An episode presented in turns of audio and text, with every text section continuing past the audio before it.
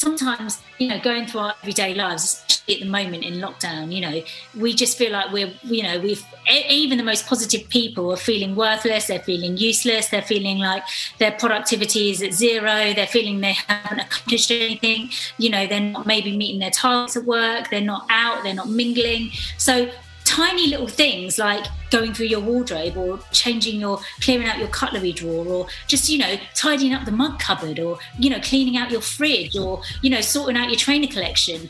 Those things are like actually they're the things that you can control. They're the things that you can change. We can't change not going out at the moment but what we can do is make some little changes in our house that are going to make us feel better. It's all about subtle changes because those subtle changes that you can make those small changes will lead to bigger things. That's Dilly Carter, and this is episode 220 of In the Moment with me, Alex Manzi. I'm a coach, and this podcast is all about self development and helping you to live a happier and more fulfilling life. Each week, we hear the stories and tips from some of the most inspirational people in the world to help inspire you to make a positive change in your life. On this week's episode, I am joined by Dilly Carter, who is a professional organizer and declutterer and the author of Create Space, a book about decluttering your home to help clear your mind. And this is a really fascinating conversation because I've gone through a lot of decluttering in my life in the last few weeks, reorganizing, going through my cupboards, which we kind of talk about in this episode a lot. And there's one moment where Dilly mentions how our space reflects us as people. And I thought this is really fascinating because we don't often think that. We often just think like our space is our space, right? And we just think like, you know, I'm going to put stuff here, I'm going to collect stuff over there, I'm going to chuck these things in that cupboard. But we forget that actually, like, the space around us really reflects us and what's going on for us, right? Like, we often hear the term, you know, tidy desk, tidy mind, or, you know, tidy room, tidy mind. And I really think it's true because, you know, the more clarity you have in your mind, the more clear you are able to create the space around you to reflect that. And when we're kind of not doing that, we're kind of doing ourselves an injustice, right? Because we're just clogging up our space with more stuff in the same way that we clog up our minds with more thoughts or more, you know, memories or more things to think about. And sometimes, you know, less can really be more. And it's like when it comes to decluttering your space or just like the way that you are as a person and, you know, what's going on in your mind, like the less thoughts, the less thinking, the less stuff you have, the more you have to receive new things in the world. And I thought that was a really fascinating part of the conversation because I'd never really thought about it like that.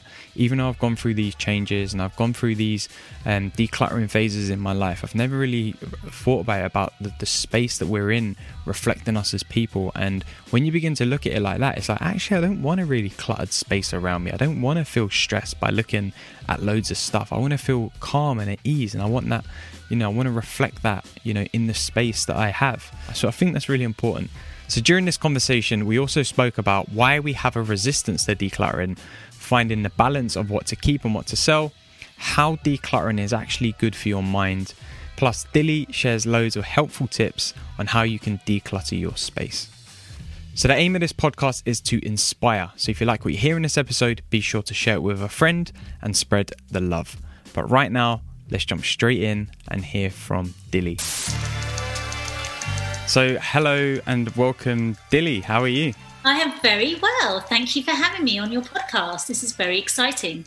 It is. I'm. I'm. I'm particularly excited, and I, I. We were just chatting before we hit record, and I nearly alluded to this, but I wanted to. I wanted to tell you exactly how excited I am because, um, obviously, I've checked out your stuff, and I've been doing a lot of like listening to just generally other stuff in the kind of decluttering and minimalizing sort of space. And um, I was actually inspired by watching the minimalist documentary on on Netflix, the new one. Very good. And yeah. So this week, or actually on Sunday, I just went. Do you know what? That's it. I've got so much stuff in my wardrobes, which kind of managed to avoid the first clear out I had about a year ago, more than a year ago, but it's still there. And I was like, right, I need to go through everything in my wardrobe, everything in my drawers, and be really like almost ruthless in what am I keeping, what do I actually wear, what am I selling, and what do I want to give away. And, and there's obviously going to be some stuff that gets chucked that have like rips in and whatever. So I have done research for this episode, but most of my research has actually been like actionable research. So I'm really like interested into like uh, I guess, discussing the whole mindset behind everything that you do. Um, but before we jump in, like I'm super interested. Like, what kind of got you into the whole decluttering space in the first place? Uh, probably my mum and her mental health. Um, as it's quite widely known that I, my mum lives with us, who's got bipolar, and I grew up surrounded by mess basically um, so my bedroom was tidy but the rest of the house was chaos and i think i just went the complete opposite way I didn't enjoy the mess. I didn't like the chaos. My parents weren't only chaotic in their their surroundings but in their life in general you know they they worked ridiculously long hours. I barely saw them. They threw themselves into work and the house was the last thing they ever paid attention to. You know we were lucky if we had a christmas tree at christmas because hmm. they, they were so focused on work. And so the house was literally the bottom of their list. It wasn't a priority.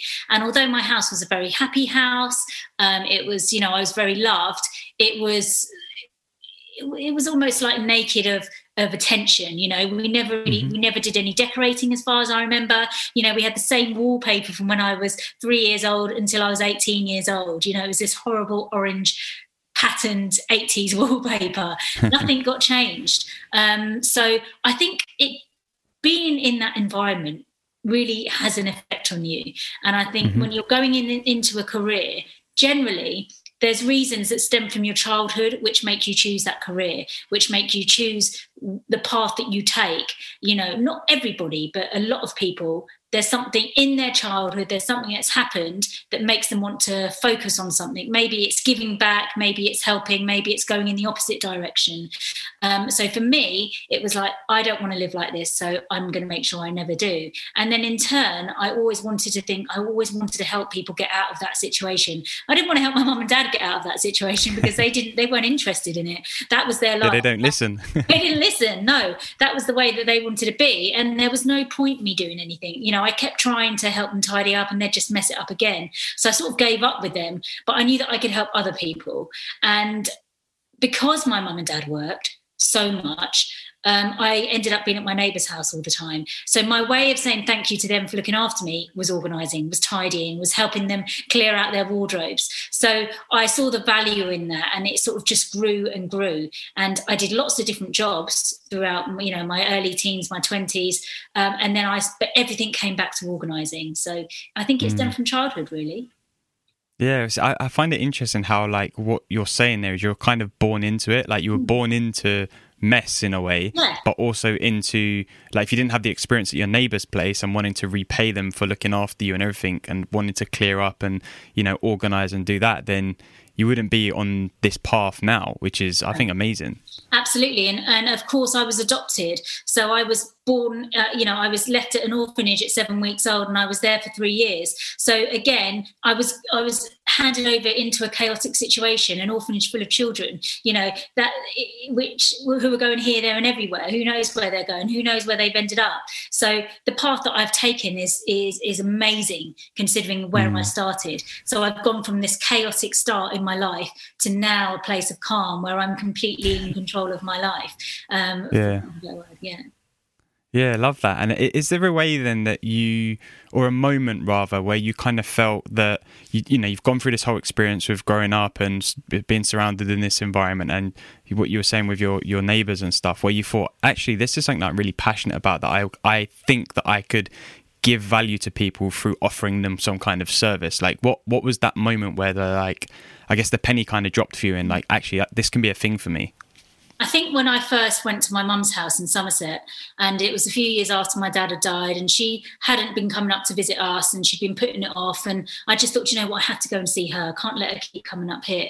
And when I got to her house and opened the front door, you know, it was it. it she wasn't living like a hoarder, but you know, there was paperwork everywhere, there was bags everywhere, there was purchases that she'd bought. When people are bipolar, often or not, they go through these um, these manic um, states of like high or, or manic. They call it a, they call it an episode. It's a manic episode, and the episode is either very high or very low. So people experience that in different ways. And with my mum, um, and and a, and a trait of people that are bipolar, often or not, is that they spend and they can't stop spending. So they'll buy whatever anyone is trying to sell them. And my mum was a victim to that in a in a really sad way, actually, um, as lots of elderly pensioners are. She'd have all these cold callers ringing her, and she'd be buying two thousand pounds worth of creams one month and then the next month she'd be buying 2000 pounds worth of something else or she'd be sending money to Hong Kong or to Spain from all these MoneyGrams. So she was a victim of this, but she was being led all these fed, led and fed all these lies. Um, and so when I walked through her front door, it was just purchases everywhere, and it was hmm. mess everywhere. I couldn't see her table, I couldn't see her kitchen table, I couldn't see her kitchen surfaces, and I just thought, oh my goodness, I had no idea that you were living like this. Um, and so I basically, in the weekend that I was there, I completely changed the whole house around, completely cleared it, sold some of her stuff, got rid of stuff, sorted it out. She wasn't even sleeping in her marital bed. Um, now that was not just because of the chaos, but because when my dad died, my mum never slept in their marital bed mm. again. She slept in the spare bed. But the spare bed she was sleeping in was covered in cat fur. It was it was just messy and horrible. And within the weekend, I was there. I got there on the Friday. By the Monday, her house was like a different house. And that's when I just thought, God, I'm really good at this. It's not that I'm good at this, but I'm I'm speedy at this. And I think a lot of my clients will say it's not just what you do, you do it so quickly. I come in and within seconds I know what I'm doing and I've changed it. Um, you know, I can that's why my virtual calls work really well because within minutes of seeing your house, even on a Zoom call like this, I can go, right, well, this is where you're going wrong. This is what you need to change. This is how you need to do it. So it was definitely my mum's house that changed everything for me. And I realized actually I could do this as a job full time and help people because I mm. come in here and I've done it really quickly and effectively. So, you know, why don't I just keep doing that? Yeah, love that. And how how did you then navigate that kind of conversation with your mum? Because it sounds like in many ways she was almost comfortable in mm. the fact that everything was uncomfortable right Absolutely. so how did you how did you navigate the kind of conversation from actually we need to do something about this to like like we actually definitely need to really do something about this and i'm going to do it for you because a lot of people i find that when it comes to decluttering and we can dive into this a lot deeper in a minute is like they're kind of almost scared of the process of it so how did you navigate that conversation with your mum i think I think she could see that how upset the situation had made had made her, and me going in there and going, "Mum, have you how have you lived like this? Like, please let me help you. I'm here for the weekend, you know." And sort of slowly, I did, you know, I'm much, I'm very much like a bit of a whirlwind. Uh, you know, I come in and I, I change everything and off I go. Um, but I had to be much more gentle with my mum because obviously it's a mental health issue. She's ill, and some people aren't ready for change. But I think when you're like, you go and sit in the front room, I'm going to make you some dinner. And while I'm making dinner, I tidied the kitchen, I organized it, I cleared it, I got rid of stuff. And the next time she walked into the kitchen, there was change. And she was like, oh, this looks better. And you can start seeing progress. Um, a lot of people will tell me or say to me, you know, message me and say, you know, oh, how I've got a partner that doesn't want change. I don't, I want to declutter. He doesn't, she doesn't. And there's always some resistance. So people put it off. So I always say if you can try and lead by example, that's really important. If you can try and change something, like you change your part of the wardrobe, your partner might not want to change their part, but if you change your part and they see how effective that is for them, for you, they might then want to change theirs. So lead yeah. by example, do something. You tidy your room so that your brother and sister see how amazing your room is, because then they might want to do it. You know, you tidy the kitchen and make it amazing. Sometimes you have to do that. Sometimes you have to do that. You have to be the change in order for everyone else to follow. You know, it's not not good enough just to talk about it because no one ever wants to confront the fact that they've been living in a way that they've been living. No one wants to admit that they've got themselves in this situation.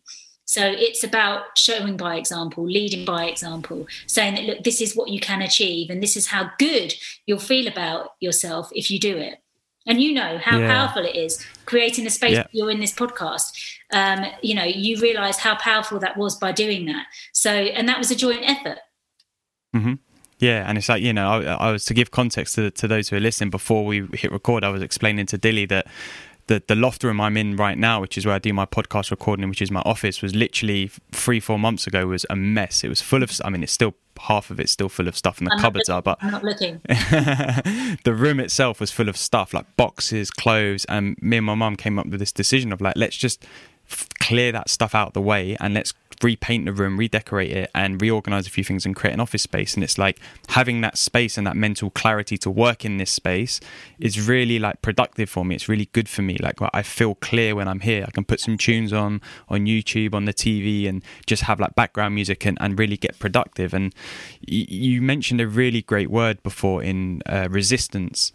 Mm. And one of the things that I've noticed is like even like my mum, like my mum's terrible for it, and she probably hate me from saying this in, in mm. kind of public forum, but whatever. Um, she's like, there's so much stuff in our house. Like every nook and cranny is filled with something. Every space is filled with something. And even like here in this room, right? There's you can't see it, but there's a coffee table behind me. Yeah. And she was like, oh, I want to get you a little coffee table for the room upstairs. I'm like, yeah, but mum, I don't need it. Like it does. There's no purpose for it being there. I'm not going to use it. You're just going to put some stuff on it. She's like, no, no, I really want to get it. So she ended up buying it. And it's like the whole house is like it's full of nice stuff. It's not like junk, but there's so much of it. And every time like we have the conversation, like, okay, mum, right we need to sort of you know clear out the cupboards in the loft because they're full of old clothes. They're full of old like tut and you know nooks and like little just all sorts of stuff right? And it's like she wants to do it. She's because she's always like oh we need to we need to start organizing some stuff. She wants to do it but then there's a resistance on like the the actual doing of it. And i don't know whether like from you know from your experience whether it's like because we have emotional ties to stuff or whether there's like a fear around you know how much there is to do or like how do we even begin? Like how do i start? What do i do with all the stuff once i've you know decluttered it all? Like what what's your kind of experience there? Well, number one, I think the most important thing with any type of decluttering is you do have to be in the right frame of mind to even begin. If you're not feeling great about yourself or you're you're not in a good place mentally, then sometimes with all the will in the world, it's never going to happen. But what you have to assess, and it's a really hard thing to try and comprehend for some people, and it's really hard to be honest with yourself, is what is the most important thing to you? What is affecting your day to day life? What is affecting your relationships? So many marriages fail because one person is one way and one person is the uh, is the other you know and and clutter and chaos in the home can be a huge part of that. You know some people can't bear the fact that they've got a partner that's just messy and it's driving them insane and they just can't every time they walk through the door the house is a mess or every time they go up to the office there's paperwork everywhere. And those types of things cause really big arguments in relationships. You know sometimes there's a constant battle about the state of a home.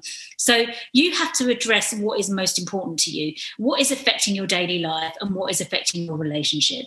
And if it's like for example you need a space to work so many people just you know plod through life. And normally we'd be going to work wouldn't we? We'd be getting up we'd be going to work and the house were only in it a few hours a day so no one really cared did they? But Mm. now we are confined to these four walls and we're assessing everything. Everything is under a magnifying glass.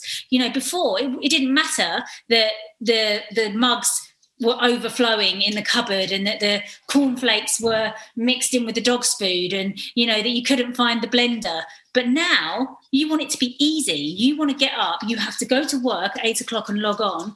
So that means that you have to go and get your breakfast. You have to go and prepare your lunch. You're going down to the kitchen three times a day when before you were only going into your kitchen once. So everything is amplified um, so it's really important that you decide what is affecting you the most and that's where you normally can try and start Yeah, and how how do you find that balance then? Because I've, one of the things that I've always struggled with when when I've had like my big clear outs, right, and I've probably had two two big ones in my life, right. The first one was well, the sec the most recent one was one I said at the beginning of the podcast, and the one um, before that was about a year and a half ago when I came back to my parents' place and I hadn't been living here for like five years, and when I sort of had to unpack all my stuff into my wardrobes, my wardrobes were, were still full from when I left the first time, and I was like, oh my god, there's so much stuff. I was almost like disgusted with myself, but the thing that I found really hard was the I guess the process of like deciding the things that I love and that are actually really serving me and that I get use of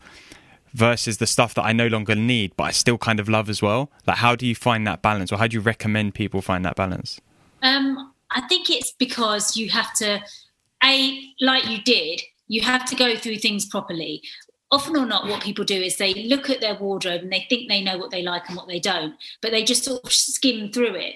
Uh, but what they've not ever done is really have a really good look through their wardrobe. They've never actually taken all the contents out of their wardrobe, laid it out flat, and looked at what they've got.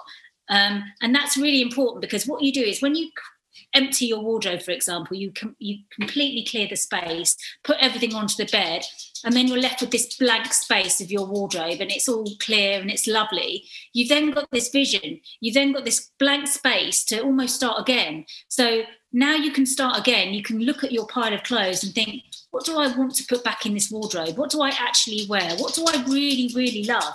Because when the wardrobe's full and it's full of everything that you've got and you've ever owned and you've never really looked through it, it's really hard to try and decipher what you really like, be what you really love.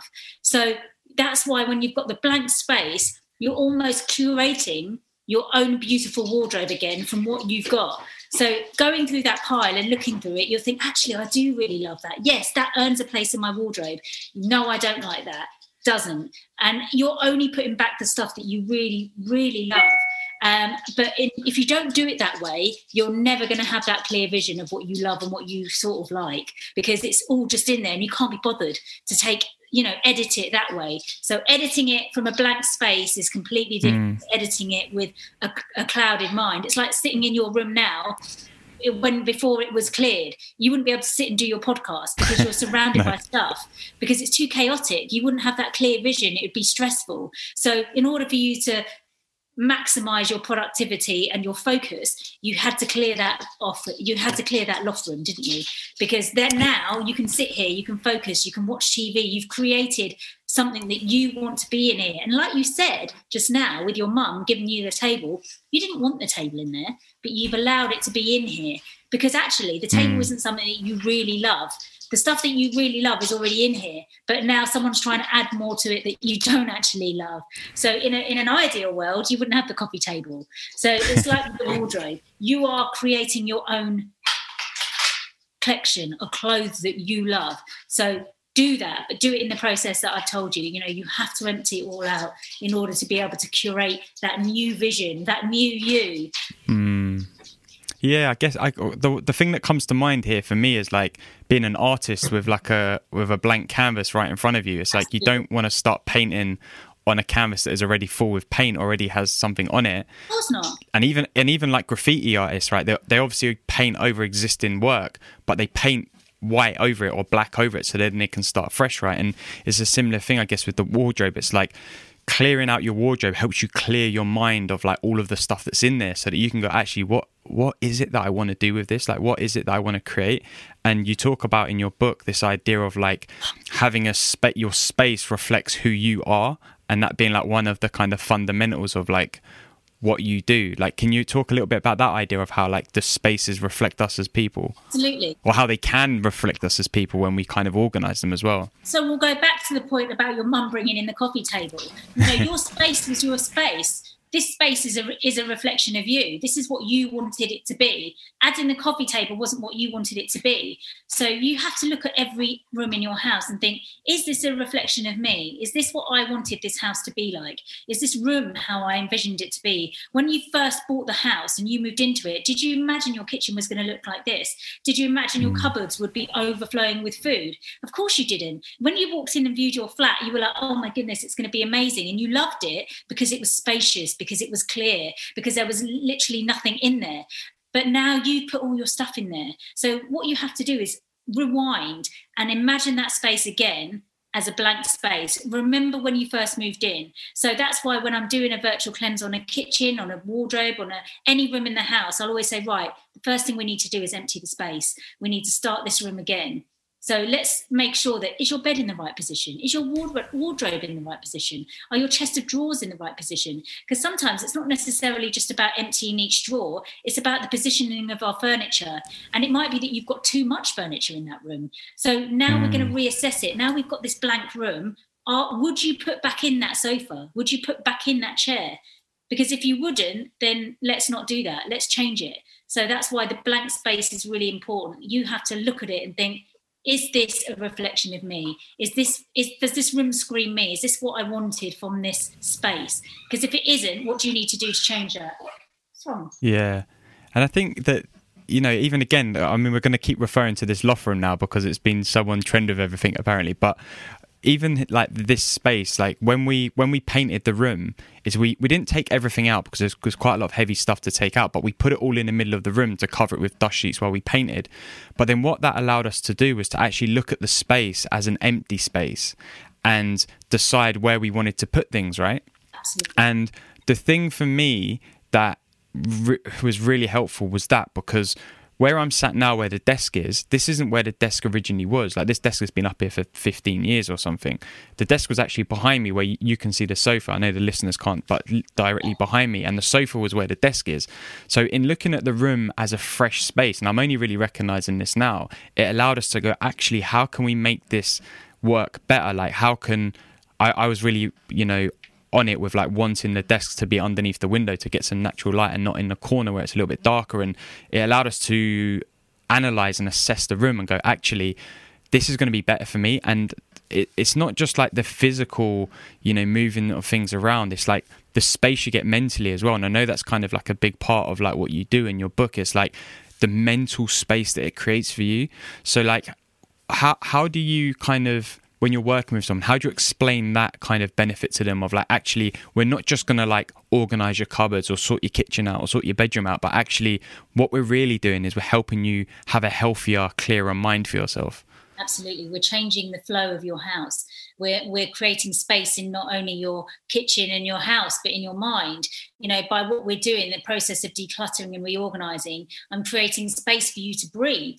And actually i don't explain it i just come in and i do it a lot of the time a lot of what i i teach and a lot of what i try and and, and, and tell people is I often I will come in, and the reason I'm good at what I do is is also because I've got that end vision in my mind. So as soon as I walk into a chaotic room, a, look at a chaotic wardrobe, I'm not looking at what's in that wardrobe. I, I can already see the end goal. I know what that mm. that wardrobe's going to look like by the time I'm finished. I know what that playroom's going to look like by the time I'm finished. I know what the kitchen's going to look like, the front room. So I walk in and I'm like, right, let's just get started.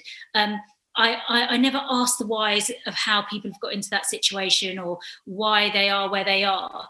I'm just like, right, this is the vision, this is what we're going to do. And I promise you, by the end of it, you're going to see the results and you're going to reap the rewards because of course i'm going to create more space. And they're going to realize oh my goodness the the power mm. of what this has done is, is can be life changing for some people you know? Some people don't have a working from home space. They may have been living and working at their kitchen table without having um, a working from home space when actually all they had to do was change their spare room but they've never yeah. got around to it. So they've got to the point where they think actually i do need to call someone in and get them to do it because i haven't a got the time or b don't know how to start.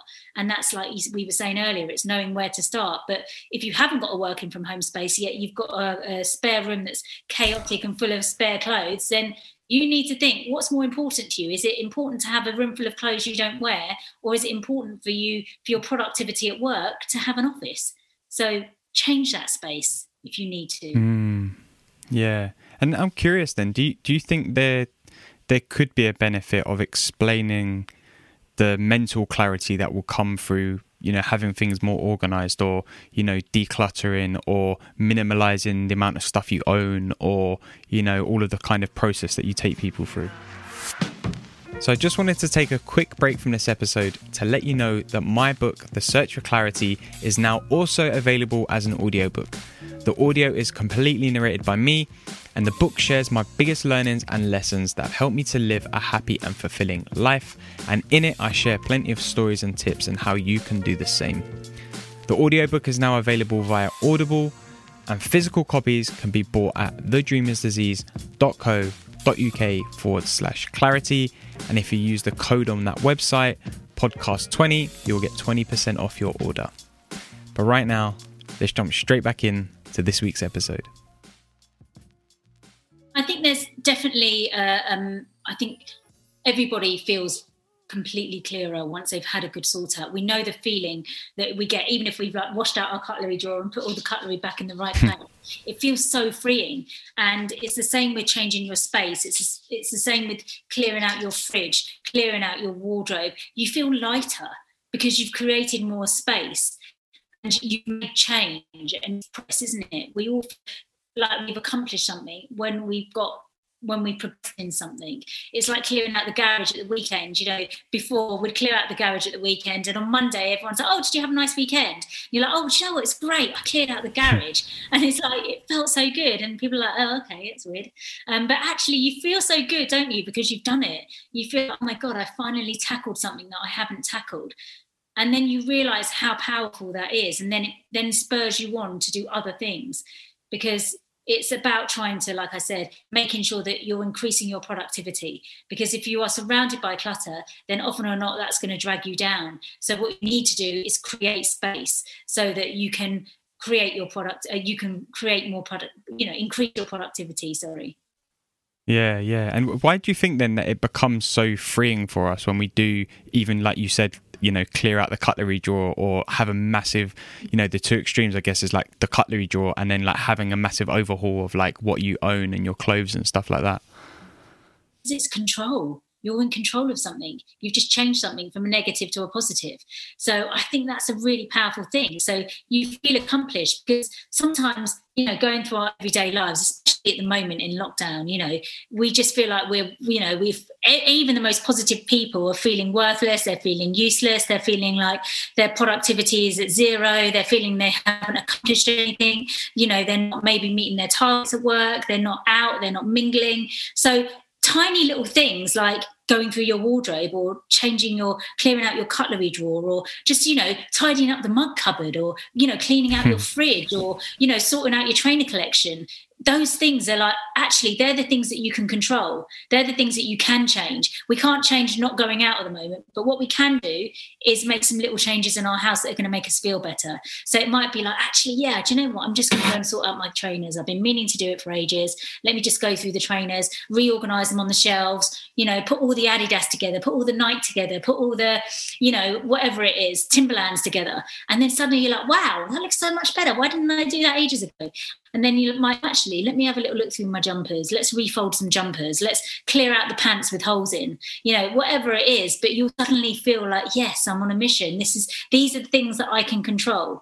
So it's all about subtle changes because those subtle changes that you can make those small changes will lead to bigger things. And you'll see the benefits of just making those small things and think actually we probably could do the small we probably could change a spare room ourselves couldn't we? We probably could change a loft. We could do these things. And it empowers you. So you know sometimes it's worth starting small. It's worth doing those little things especially if you're feeling overwhelmed.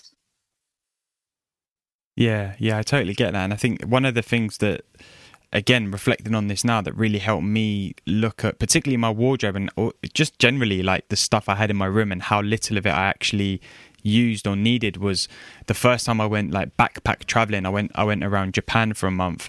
And obviously when you've got a backpack you've kind of got minimal stuff right but yeah. somehow I, I still managed to not wear half of the stuff that was in my backpack. And whether that was laziness because it was at the bottom or whatever is a different story. But I still managed to get by and survive, even though I was just recycling the same odd pieces every day, right? And it didn't impact my day to day. It didn't impact my happiness. It actually made me feel a bit a bit lighter because I knew that if I got up, is like I only had a few select items to wear and I didn't have to choose from loads of stuff. And it made me realize actually I don't need as many things as I think I need in order to survive or to feel happy or to feel lighter or to feel fresh. Like, yes, these things are here and I can buy them and they're nice, but do I need as much as I have in order to go my day to day life? And one of the things that really um, struck me from the uh, minimalist documentary, well, both of them actually. So the first one, they talk about the guy, I can't remember his name now, but he only owns like 52 items of clothing and he carries yeah. it in his backpack and travels. And then there's the other thing of the, the 333, which is like, 33 items for three months and that includes like all your clothes and jewelry and obviously not including underwear and stuff so so this time around, I looked at my wardrobe. I was like, can I get my stuff down to thirty three items? I was like, that's that's like a quite a good challenge. Like, let me let me try that. That's that's a very interesting challenge. I didn't do that exactly. I didn't quite get to it, but I honestly, I cleared out like two thirds of my clothes that I just generally they just they just there. They, they didn't even get used or worn or even looked at. Mm. Um, so have you got any kind of like really practical tips like you know i know there's also things of like look at you know what have you worn in the last 90 days versus what could you wear in the next 90 days? Like have you got anything practical like that that people can take away from listening to this in terms of like wanting to maybe declutter their wardrobe or one of the rooms in their houses or something? Absolutely. I think like you just said, did you wear it last summer is always a good one for me. I think if you didn't wear it last summer, are you going to wear it this summer? Why didn't you wear it last summer? Why didn't you wear it last winter? Why didn't you wear it last autumn? Because generally, the clothes that we didn't wear last summer is because we didn't really like them anyway. So we're not going to wear them this summer, are we? And especially fashion changes, doesn't it? Fashion changes, changes, your pieces that you can always mix and match. But that's why it's important to invest in quality in the first place and not by fast fashion.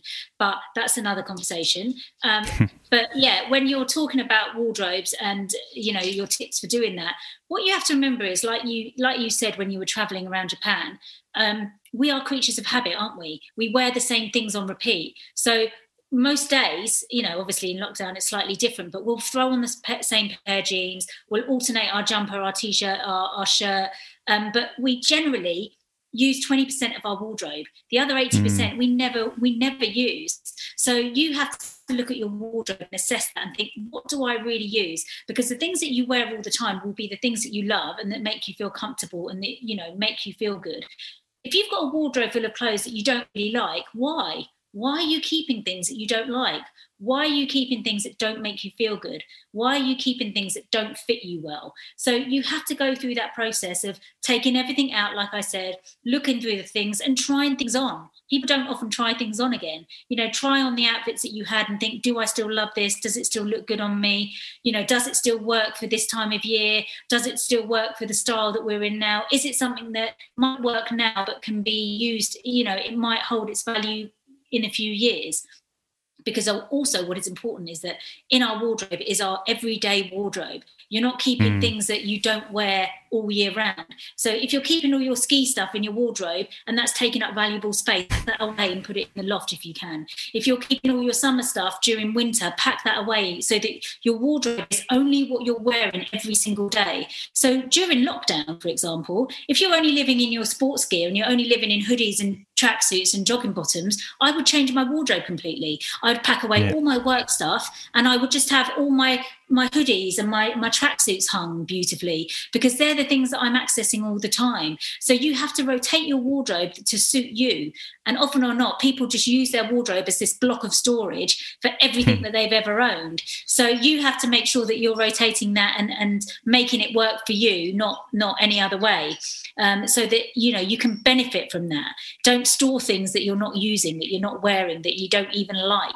So many people have things in their wardrobe that you know they're like, oh God, I don't even like that. Why am I keeping it? it's just that it's just that whole uh, you know you can't be bothered to go through it. But when you do go through it, even if you're left with that 20% and you've got rid of 80 you're going to feel so good because every time you open your wardrobe you've got this lovely curated wardrobe of things that you love that fit you well that make you feel good and that look good so you just have to be really honest with yourself and have that really good ruthless clear out and realize that actually the 20% of the wardrobe that you love is is worth keeping and the rest you know let it go yeah and I, I i mean i can definitely vouch for that and it's like one of the best things I ever bought is, you know, one of those beds where you can lift it up from the bottom and you've got the storage underneath it. Yes, like yeah. because I keep so much seasonal stuff in there. Like you mentioned ski wear. Like I got, you know, try and go skiing once a year with my mates. We started to do it like regularly in the last like three or four years.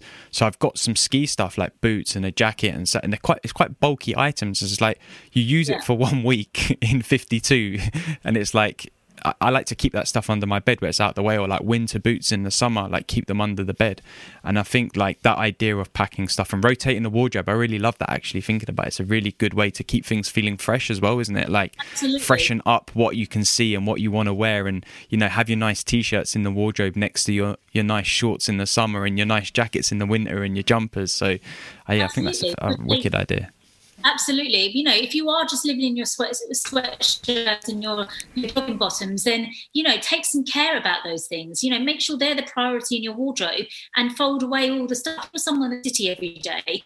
You know, for the next six months, you're not going back into the city. Pack away all your work stuff, and then now take more care of your usual stuff. You know, start ironing your shirts, and jogging bottoms, because they're the stuff that you wear every day. You know, wash them well. Whereas before, you'd be lounging on a Sunday in your tracksuit, not caring, eating, you know, a bag of Doritos. Hmm. this time, you're living in it and you're doing your Zoom calls in it, and these are now your priority clothing. So make them your priority for looking after your stuff. You know, invest more in beautiful tracksuits rather than scraggy tracksuits. Get rid of ones that have got stains and holes all over them, and now buy yourself a beautiful tracksuit and look after it because you'll suddenly feel better about yourself and you'll feel more confident. And actually, even if you are on a Zoom call, you're in a beautifully ironed, lovely tracksuit rather than being in your suit that you might always wear. So, you know, it's about changing your mindset, isn't it? About the, the way that you feel. And clothes are such a layer of confidence, aren't they? We all know that. Mm. So if you think that every day you're opening your wardrobe, that's your first layer of confidence you know that's your first layer of this is me this is my identity so if you're just waking up every day and putting on a pair of pants that's got a hole in and you're putting on a t-shirt that's got stains in it from dinner last night then how are you really feeling in yourself? That's that's a reflection of you. So change that reflection. You know get up and put on the most amazing thing that you've got in your wardrobe that makes you feel good. And then before you take that zoom call before you get dressed you know before you start your day because as i said that is your first layer of confidence. And make sure that your clothing and everything is accessible to you. And it is and it mm. works because it does affect your day. It affects how everything else goes on yeah, and and one of the things that's that's really coming to me, and I'm sure like people who are listening as well will probably be wondering the same, is like, what do you do with the stuff once you've decided that you no longer want it? Because there's so many different options of like do we sell it? Do we keep it for like a car boot sale? Do we take it to a charity shop? And like one of the things that that i've been i've done is like i've got a box full of stuff well more than one box actually of stuff that i'm selling online. And it's like you know you can stick it on depop or ebay or you know all of these different places to sell stuff but they might not necessarily sell straight away. So they're still there right? There's you haven't physically got rid of them in a way. They're still there. Like what's your Just advice wait. in terms of like you know getting stuff out of the house as well. So if you no longer actually want to keep it in the house, whether you're selling it or whatever, or giving it away, like what advice do you have around that? I think it goes back to, I mean, this is a lesson for the future as well is always try and invest in quality clothes always try and buy beautiful things in the beginning because then the beautiful things hold their value and then you can resell them and they'll sell quickly. So the things that you the reason you're sitting with bags of clothes is because they might they might just be high street clothes that haven't got a high value that people don't really want. So that's where you now have learned a lesson in that actually from now on now i've got rid of all these bags of clothes finally i'm going to start investing in better quality clothes because when i do come around to sell them next then they're going to sell much quicker. And uh, as soon as i put them on depop as soon as i put them on ebay they're going to be gone because they're really well looked after they're really good value and i invested in my clothes in the beginning. But for the meantime while you've got all these clothes in your house sat there that you need to get rid of sometimes it's more painful to wait for them to sell for five pounds, mm. ten pounds, twenty pounds, fifteen pounds, whatever it is. Um, you know, if you need the money, then obviously you're going to be patient and wait for that money. But sometimes it's better just to donate. You get more, you feel more freer from the fact that you've actually just donated those clothes and they've gone and they're going to someone else that really, really needs them. So there are Salvation Army banks in every Tesco car park. That's a great way to just get rid of things really quickly. Um, so you can go and don- donate all your clothes there. There's lots of companies that come and collect nowadays mm-hmm. um, that collect your bags of clothing so that you can get them out of your house. Because the most important thing is when you're clearing your wardrobe or anything, you need to get it out. Otherwise, you end up yeah. driving around, don't you, with them in your house, in your back of boot of your car for six months, eight months and they never end up going anywhere.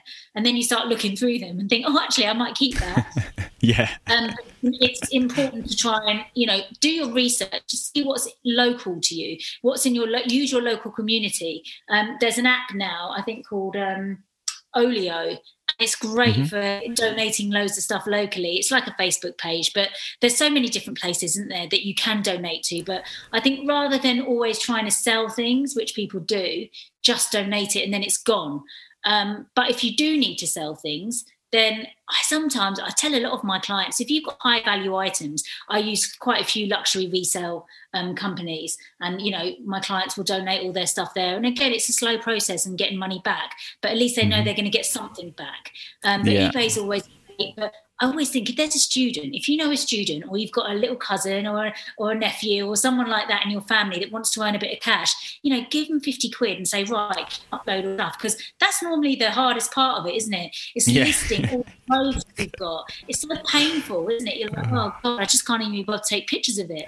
So yeah.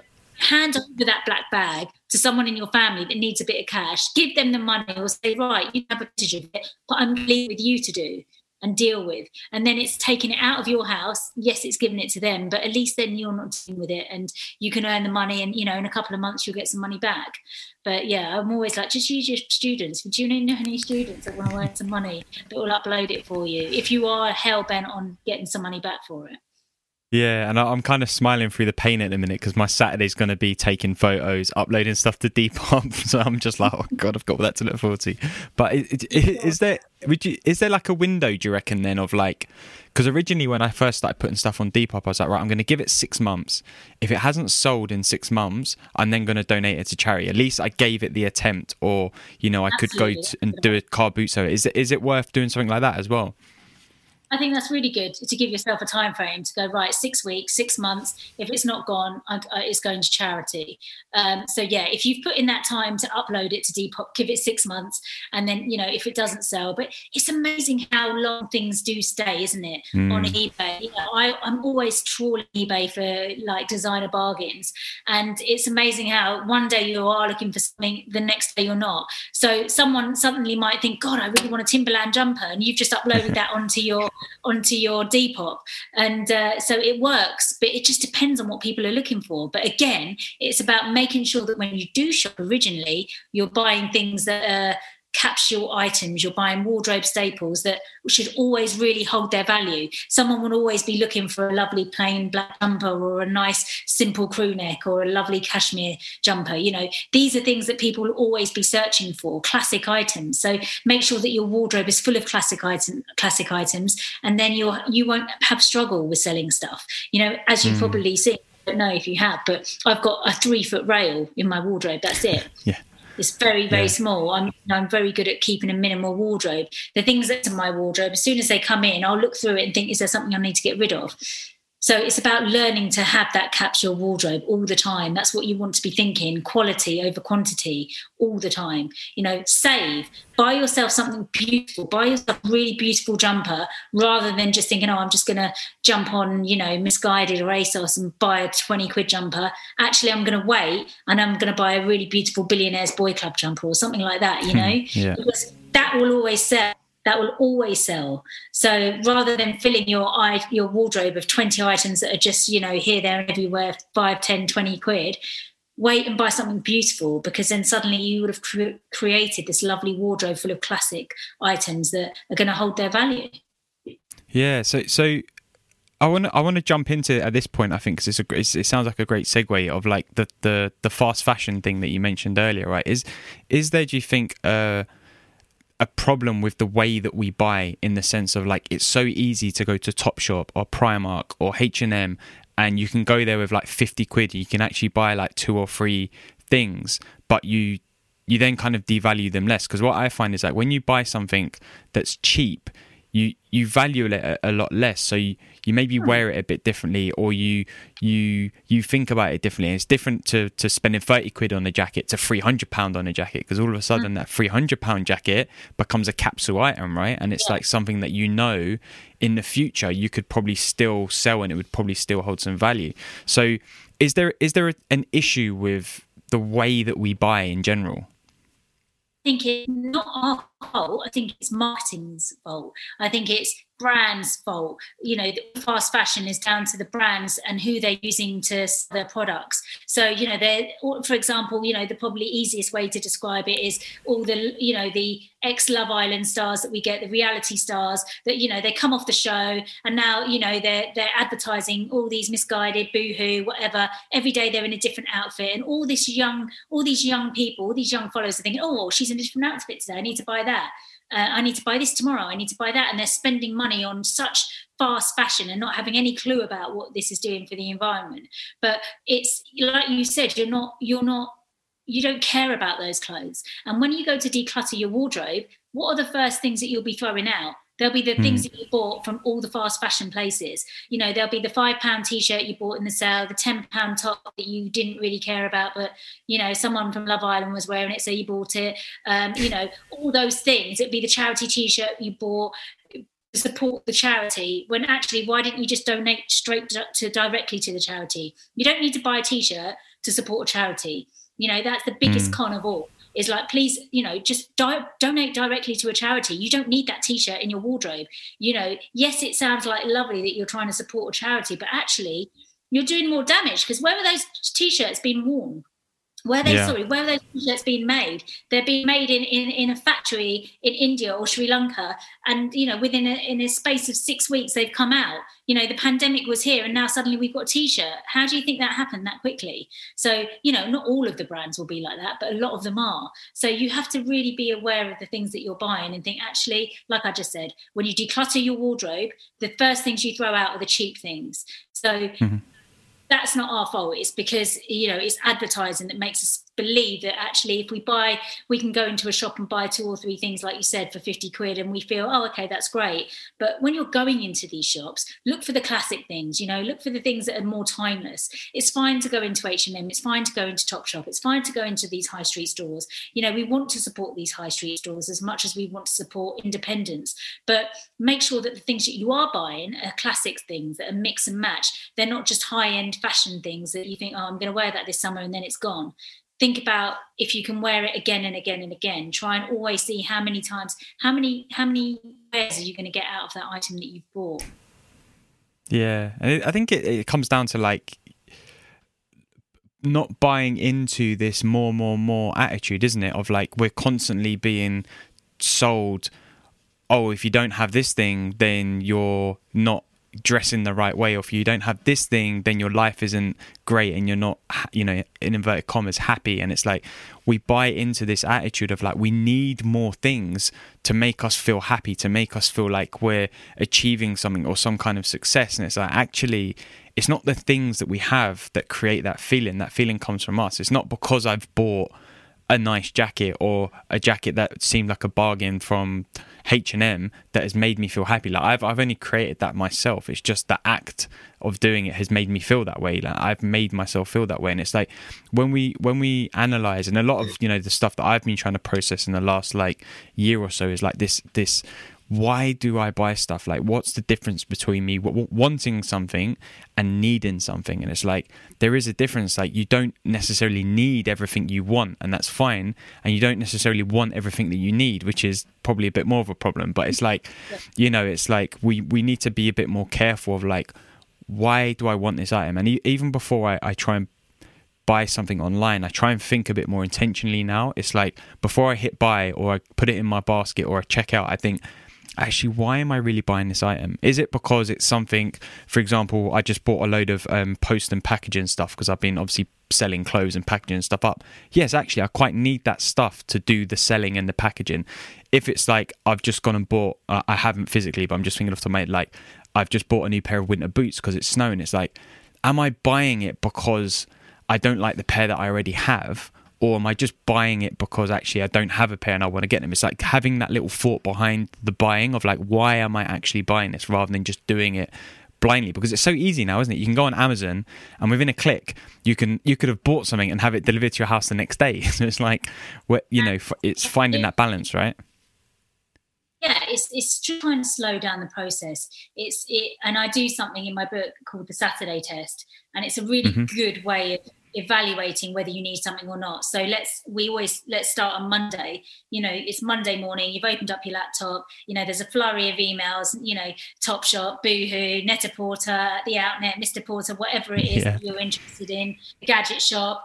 And you've got all these emails, buy me, buy me, buy me, a special offer, because uh, it's a Monday and they know that you're checking your email. So you look through and you might click on something. And just before you click on that, before you click on those boots, look at them and think, you know, actually, if I had to go to the shop on Saturday, would I still want them on Saturday? Would I wait for this item? So put the boots in your basket and wait. Don't click buy now, wait, and then forget about it. Try and forget about it. Now, if you can't forget about it and you're still thinking about it every day until Saturday, then you did really want that item. But if you get to Saturday and you think, actually, do I need, to, would I go into the shop and buy this item? Then at least you've slowed down the process. If you would have gone into the shop and bought that item, then absolutely you've made the right decision. But if by Saturday you're like, what boots? I don't even remember. Oh God, I hmm. forgot I had them in my basket. Then you know you shouldn't have bought it. So it's about slowing down the process. It's about trying to hmm. Slow down the way that we think about clothes, the way we think about fashion. So that's important to do. So that Saturday test is a really good way of, you know, yeah, slowing down the process of buying. Yeah. Yeah, I think it's really great. Do, do you think that there's a, like a also a part in it where like you could wait until the Saturday, but you still kind of think, oh, I do want that because you don't actually want the item. You just want the the the dopamine hit of like having bought something to to make it. Do you know what I mean? Yeah. It's like there's that yeah. as well, right? So it's like how how how do you navigate that part? Yeah, because you haven't bought anything. It's just the thrill of buying something. Actually, you didn't need it, but it's just the thrill of it. You think like, oh my goodness, I, I just needed to buy something. So you have to think: A, have I got the space for it? B, have I got the budget for it? C, do I read it? Did I really, really need it? So you have to ask yourself those questions. I think, and a lot of the time, and a really good question to think is, have I got the space for it? Often or not, we buy things uh, and like you said earlier we buy things blind. We buy things knowing that our wardrobe is overflowing and we haven't got space for something. We buy things knowing that you know we ha- can't even fit any more jeans in the drawer but yet we still go and buy more before we've looked at what we've got. And that's a very important lesson in buying blind with our food as well. When we were talking about what we consume. So many people think that they need to have kitchen cupboards full of food, overflowing food. They think they need to have 20 bags of different pasta, 200 different types of tea, you know, 50, you know, 50 bags of crisps for their kids and a whole whole section of sweets and chocolates. You know, the overconsumption is a real thing. You know, I go into houses yeah. every day and people are over consuming food, over consuming clothes. So it's about trying to say, look, when you've got all this space, it's actually enjoyable. It's good. It's nice to see space in your kitchen cupboards. It's nice just to see one set of pans, not 15 sets of pans. It's nice just to see a little snack drawer, not a snack area, you know? So try and think about the space and what that means to you. I think we think that with our houses, they are storage, just a, a big, big space that we can just chuck a load of stuff in actually it's not it's lovely and when we have that feeling of when we go and view a new house we look at it and we love it because of the space. Mm. When we flick through a magazine, when we look at all these images of kitchens, of houses, they're empty, aren't they? They've got nothing on the counter. There's a bowl, there's you know, there's nothing on the side. There's just a TV in the front room and a sofa. So when we go on holiday, when we go to a hotel, we manage to live with so very little. You know, we go on holiday and we've got this little suitcase of stuff generally that we just like you said when you were traveling that you live yeah. off and you can survive off. Yet when we go home, we've got eight wardrobes. So where's the balance? How we how do we work that out? What what do we really need? Because actually we don't need a lot of stuff. And we feel so good, don't we, when we go to a hotel and we walk into that hotel room and it's just serene, isn't it? Because there's oh, just yeah. a bed, there's the there's just the, the bedside tables. You jump on the bed, the pillows feel amazing, the sheets feel amazing. There's nothing in the bathroom. Oh, it's just amazing. Everything feels you've got three different, you've got a shampoo, a conditioner, and a body wash. And you're like, oh, this is lovely. And that's all you need. you're like, but in your own home, in your bathroom, you've got 25 different products. You've got 25 different shower gels. You've got 14 different shampoos in your shower. So that's what you have to try and you know encapsulate in your own house is that feeling and that remembrance of when you go to a hotel when you go on holiday think what do i really need? What because we can live with very little we just don't realize we can Yeah, and it's like you know using my travel example is is funny because I I so I did some traveling again um, beginning of 2020 before all the lockdowns and everything, all the you know all the chaos that ensued, and I yeah. was I met this guy, this German guy called Mark, who's a, who's a friend now, and he had this tiny backpack, and he was traveling for a year, and he had this tiny backpack full of like stuff, and it was so minimal, and he was like so light and free, like he didn't have to check his bag on every time he got a flight, he just it was a like literally a carry-on size bag and i was like that's amazing. And when i got back i was like right that's it i'm buying that backpack because the next time i go traveling i'm bringing a smaller bag so that it forces me to actually like carry less stuff. And it's like yeah. that that idea of like traveling and, and and the holiday example like being in a hotel it's so true isn't it? How like we love those spaces because they're so clean mm-hmm. and empty and and so minimal. And it's like there's real there's real power in that. And there's there's there's something that you you say in your book which is like create space for comfort and not clutter. And it's like i think that's a really powerful way of thinking things is like is it is it a feeling of comfort that i have right now? Or am i having a feeling of like oh my god there's so much stuff around me. I feel like it's it's it's stressing me out kind of thing yeah, you need to be able to walk into a room and feel like, is this room making me feel happy or do I, am I feeling anxious? You know, and it might then there could be lots of reasons why you're feeling anxious about a space anyway, and it might not necessarily be the things in it. And like I said right at the beginning, you have to look at your relationships and the way that your house functions and, and think about what is what if you're happy in your home first of all. Because if you're not happy in your home, then nothing else matters. Hmm. the most important thing about house is that everyone in it is happy. And if it's not, then that's something bigger that you you need to address before you even start. Because often or not, if, if a house is really miserable, then everything else is affected by that. So it it what is quite powerful to do is always walk out of a room, walk into a room, or walk out your front door and walk back through your front door, but this time with a notepad and have a look around and see and take notes every room and really sink, let every room soak in, because then you can actually take a step back almost like an outsider and see mm. what is it what is affecting me what don't i like in this room? When i walk into this front room is the sofa in the right place? Is the tv in the right place? Is there too much in here? Is there too much furniture. Is, are the kids toys around the tv you know when you walk into the kitchen are there too many appliances on side? Why have we got the bread maker the pasta maker the nutribullet everything out on the side mm-hmm. um, when i don't even use those things? So these are all things that can have a huge effect on your space. So it's really important that you walk out of a room and walk back back in and make those notes and think how do i feel in this space? And like you just said do i feel like i'm surrounded by clutter or do i feel free? Do i feel this is a really calming space that i'm in? Um, because that's really important. Yeah love that. And have, you got any kind of final um, words of wisdom for anyone who may be in a similar place to where i was last weekend where i was like right i need to have a clear out. I don't quite know where I'm going to begin, but I'm going to do it. Have you got any kind of wisdom that can help someone kind of push them over the edge to get it done?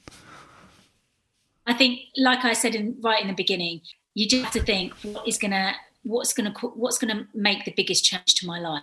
Is it going to be sorting out my wardrobe? Because then that means that every day i get dressed it's now going to be an easier situation. Is it sorting the spare room? Because now i'm going to have an office space. Is it clearing the kitchen counter so now i can create space there to cook and i can easily cook and get everything that i need easily? So what is the most important room to you? What's the most important space that you can change? And that's what you need to do. And that's what you need to focus on. And you know stop at nothing to get to where you need to be Yeah, awesome. Well, look, thank you so much for the time. Like, I really appreciate. I really appreciate all of the the gems that you've dropped throughout this chat because I think there's there's so much that I'm definitely going to take away from it, and I'm sure that the listeners and those people who are watching will, will take a lot away from it as well.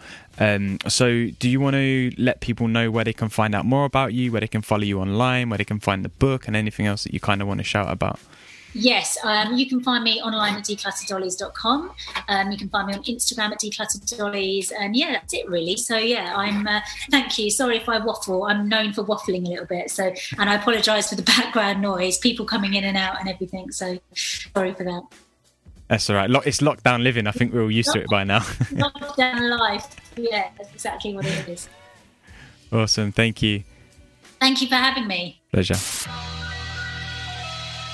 So there we have it. I hope that you really enjoyed this episode. If you did like what you heard, then please be sure to leave a review And even better still, hit the subscribe button wherever you're listening or watching so that you can get the latest episode straight to your phone.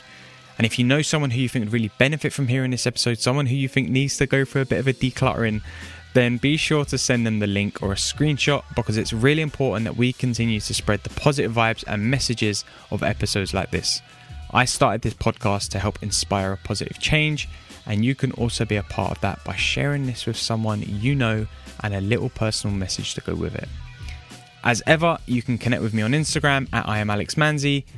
Thank you for listening, and I will see you for the next episode.